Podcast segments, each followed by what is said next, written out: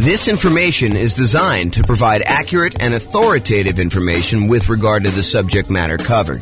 It is offered with the understanding that the presenters are not engaged in rendering legal, accounting, or other professional services.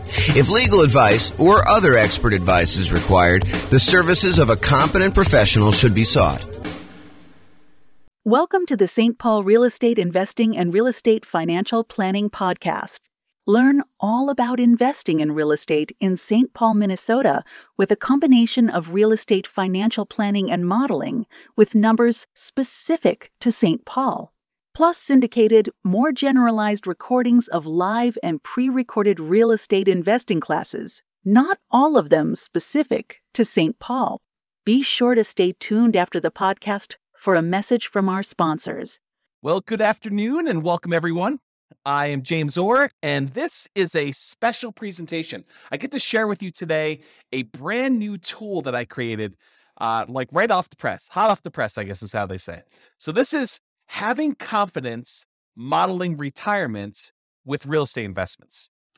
And so, let me give you a little backstory as to how we got to where we are. So, over the last couple days, I've been preparing to do an interview for a podcast this morning. The podcast is uh, the interview's over, it's all done, but I was doing some preparation for this and one of the things that came up during my preparation was how unusual are 7% mortgage interest rates?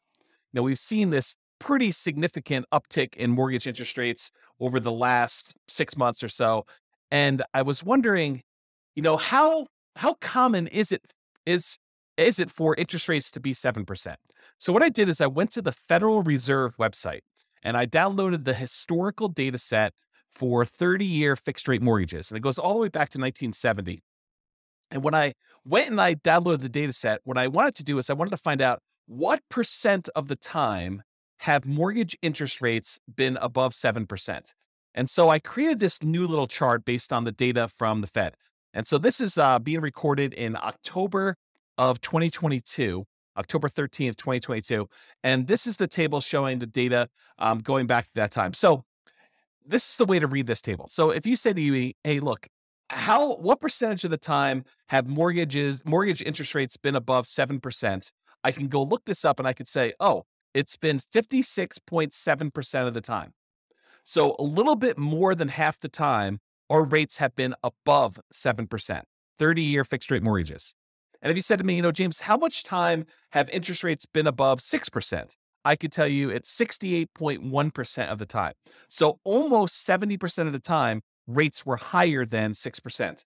Another way of saying this is rates were less than 6% only about 32% of the time. Okay. So I started thinking about this and I started wondering, you know, this is almost like a measure of confidence in the interest rate that we use for assumptions. Now, when you're analyzing a deal to buy right now, if you're going to go download the world's greatest real estate deal analysis spreadsheet and you're going to go analyze a property you're considering buying in the next you know 30 60 90 days this is not what i'm talking about now this is not you, you don't use this new tool that i created in order to figure out how confident you are in the interest rate for doing that that's not what this is for.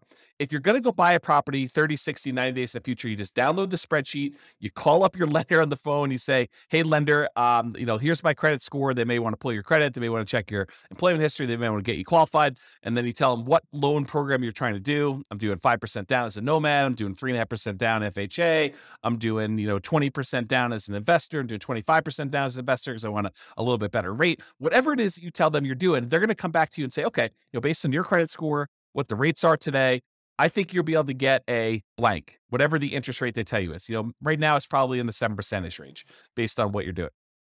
So they'll go and they'll use that. And then when you do your deal analysis, you use that mortgage interest rate in your deal analysis spreadsheet.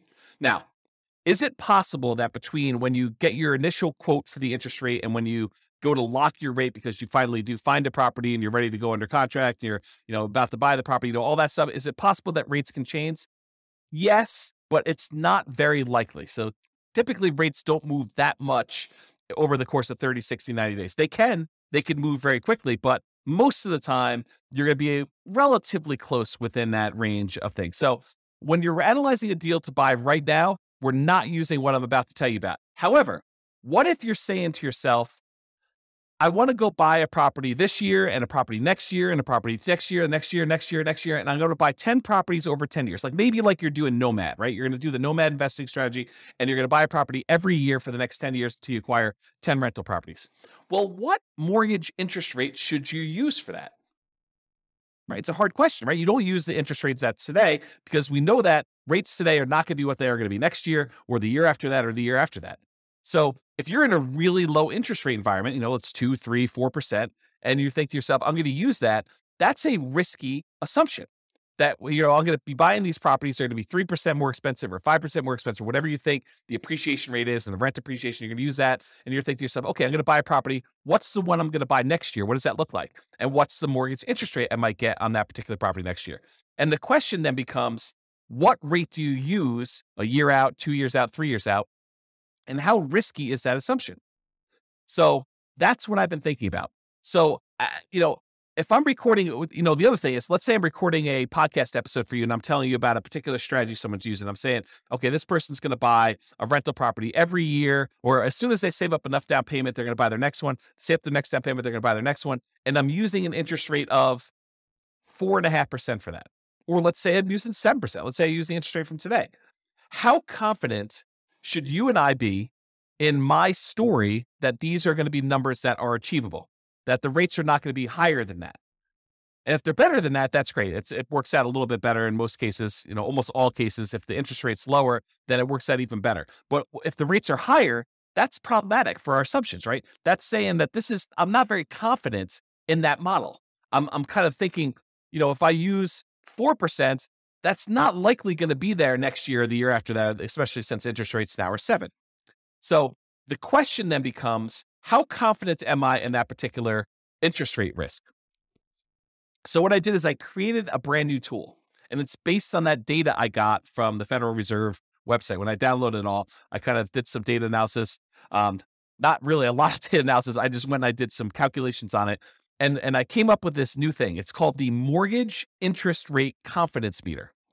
And what it tells you is it's super simple, super, super simple. You just put in the interest rate you're thinking about using when you're planning on buying your properties in the future, not the ones for buying like right now. That's you just call up your lender, you get the rate. But if you're thinking, okay, I'm going to be buying properties over the next 10 years, what rate should I use for determining what my assumption should be? Or if I tell you a story about someone buying properties over a period of time, or I show you some calculations and I give you the interest rate, you could go plug that interest rate that I used into this and it will tell you how confident you should be that that is a reasonable rate to use. Okay. So what I did is I created this brand new spreadsheet. It's called the mortgage interest rate confidence meter. And you just put in the interest rate there on top and it spits out how confident you should be. Uh, whether you should be low confident, whether you should be average confident, whether you should be above average confident, whether you should be high confidence. And you can go, I'll put a link in the show notes to be able to download the spreadsheet. Um, and I may decide ultimately to write a version of this for the real estate financial planner software um, at some undefined point in the future because I, you know, I'm not sure if I'm going to get to this. It's not super high priority, but it is an interesting exercise of how risky are my assumptions going into this. So the the spreadsheet is super simple to use. When you go download it, you just put in the mortgage interest rate you're thinking about using for your future real estate purchases in that light yellow box that says mortgage interest rate. It's really, really simple. Number two, you read the meter.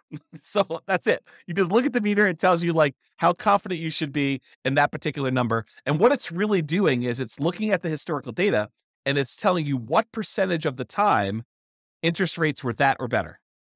So if you have an interest rates where you know, you, you put in 10%, it'll tell you what percentage of the time interest rates were better than 10%. Super simple tool used for determining whether the assumptions someone used, whether it's me or someone else, or the assumptions you're thinking about using for modeling future purchases of real estate are going to be valid for you. Now, I'll end with this one thought. So I want to try to keep these relatively short. I'll end with this one thought. This concept of like confidence applies to more things than just mortgage interest rate.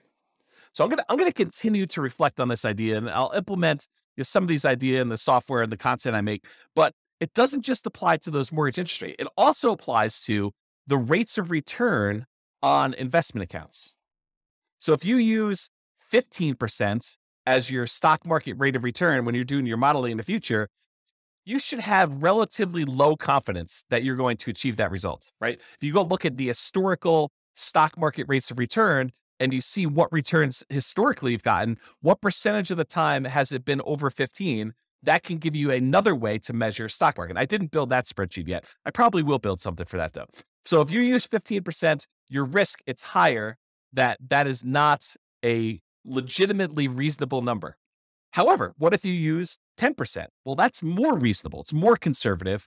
You're more confident that you'll be able to achieve that result than if you use 15. And what if you used 8%? Well, it's probably even more confident if you use 8%.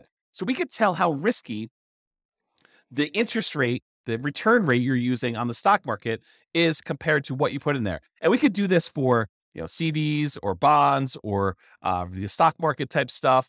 Um, you know, I also want to apply it to things like appreciation rate. So if you put in, you know, I my properties are going to appreciate at six percent. Well, I could say, well, let's go look at historical data. What percentage of the time, going back to all the data that I have, have appreciation rates been over six percent? And I could show you how confident we are that your assumption is reasonable. And similarly with rent appreciation rates, how confident are we that your rent appreciation rate is is is reasonable for the number that you put in there. And so you can look at all these and then so you can look at all these individually. And I think those are important. But what I'd like to do ultimately is I'd like to combine them all. I'd like to combine what the confidence level is for your mortgage interest rates and appreciation and rent appreciation and the account rates of returns for the stocks or the bonds or the whatever else you're doing in there, and then combine them in some type of weighted average, you know, maybe based on your net worth, like what percentage you have in the real estate with that interest rate, what percentage you have in you know stocks with that market rate, or you know the the confidence rate or the appreciation rate or the rent appreciation rate, and use some type of average version of that to give you a single number to tell you how confident are we in all the assumptions that we use that we actually have historical data on for the real estate investments and the stock market investments and every else, everything else you did for that entire scenario. And then you could say, oh, this one seems like James has gone off the deep end. He's using these really crazy, extreme, um, you know, kind of like assumptions for this thing. And so we should have very low confidence in his output in this. Or if his numbers are very, very reasonable, we could say, look, you know, this is a relatively reasonable set of assumptions for what he's trying to do. This seems legit. And then, of course, if numbers change, we can change all the numbers. But the idea is you get a you get a way now to determine if my assumptions or anyone else's assumptions or your own assumptions are reasonable or not reasonable and whether or not we should have or or I guess better way is how much confidence should we have? Because it's not just binary we should have confidence or we should not. So that's the idea based on what I'm doing here and so hopefully uh, you enjoyed this very short podcast and the new tool. Uh, I'll post it up there with a link in the show notes but this has been James Orr with the Real Estate Financial Planner. Hope you enjoyed this podcast. Bye bye for now. With home prices up mortgage interest rates up and rents up but not quite enough to counteract the higher prices and interest rates. Cash flow on rental properties in St. Paul is harder than ever. Book a call with the Real Estate Financial Planner to apply our proprietary 88 strategies to improve cash flow on your rentals. See the show notes for a link to schedule your call and improve your cash flow today. If you're a real estate agent, lender, or professional in St. Paul that wants to help our real estate investor listeners, consider reaching out to learn about collaboration opportunities with this podcast. We'd love to add more value to our listeners by having you assist our investors buy, sell, and finance their real estate investments. See the show notes to schedule a call to discuss collaboration opportunities.